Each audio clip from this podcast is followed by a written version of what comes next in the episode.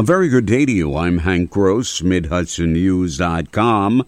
It's Tuesday, March 14th. The news today brought to you by the Galleria at Crystal Run. Calling the Orange County Industrial Development Agency a runaway train, State Senator James Skoufis has introduced in the proposed state budget a provision that would create one or two state appointed monitors to oversee the county agency. Skoufis said taxpayers are looking for smart growth and development, not giveaways of local funds for businesses that would locate in the county, even without a financial incentive. The monitor would be able to override any decisions related to incentives that come out of the Orange County IDA. If the monitor feels that the IDA is not acting in the best interest of taxpayers, when they're offering a payment in lieu of taxes, property tax breaks, sales tax breaks, the monitor can step in and override that decision. The monitor can pull items from an agenda so they don't even get voted on in the first place. The bill would also impose operational changes in the IDA's uniform tax exemption policy. Police in the city of Port Jervis have arrested a 36 year old local man following a lengthy investigation into drug trafficking in the Port Jervis area. The investigation began after an overdose related death in May 2022. That investigation by the Port Jervis Detective Bureau and Orange County District Attorney's Office. As a result of the investigation, police arrested Ralph Mann on a felony charge of criminal sale of a controlled substance. Major motion pictures, as well as many for the emerging streaming services, are being shot in counties up and down the valley.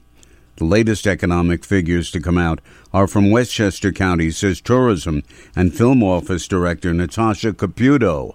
It generates over $1.1 billion of economic activity throughout Westchester County. The report also showed that the industry supports, supported and supports over 3,784 jobs. That's well over $360 million of wages here within the county. Caputo says the production days are over 1,200 days of filming in the county, surpassing the pre pandemic levels. A 46 year old Middletown man is in the Orange County Jail in lieu of $250,000 bail following a violent attack on another man in the city. Minutes after 11 a.m. on Sunday, Middletown police received a call reporting a fight in the area of 8 to 10 East Main Street. Desk officer Sergeant Jordan McInerney saw a man on top of another man on the sidewalk violently assaulting him. Officers responded to the scene where they found an Asian man on the sidewalk, bleeding profusely from significant facial injuries. Police administered first aid to the victim while others searched for the suspect, identified as David Johnson. He was located hiding in a second floor maintenance closet in an apartment at 14 East Main Street, and property belonging to the victim was located on him. Johnson is a level 2 sex offender currently registered with the Middletown Police Department with a felony conviction for sexual abuse.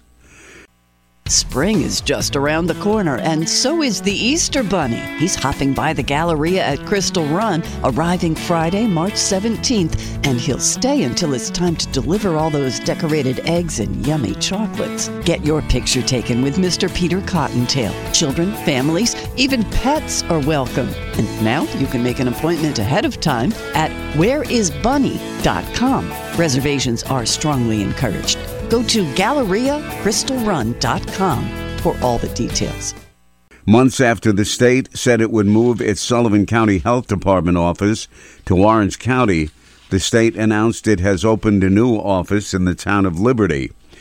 Members of the county legislature were vocal in their opposition to closure of a county office. Now, with the announced location of a new field office in the county public health office at 50 Community Lane in Liberty, Legislature Chairman Rob Doherty said lawmakers are pleased that they were able to negotiate a mutually agreed upon solution that keeps the State Department of Health office presence in Sullivan County, which he called a critical imperative. Westchester Medical Center Health Network, WMC Health, and its Health Alliance Hospital in Kingston have reached an agreement with the New York State Nurses Association for a three year contract to benefit more than 200 nurses at the hospital. The agreement comes just a few months after a contract settlement between the Nurses Union and WMC Health's Westchester Medical Center in Valhalla.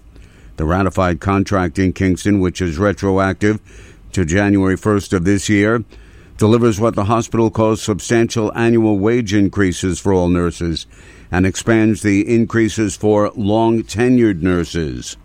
The appellate division of state Supreme Court has denied the appeal of convicted cocaine trafficker Ricardo Almenteros.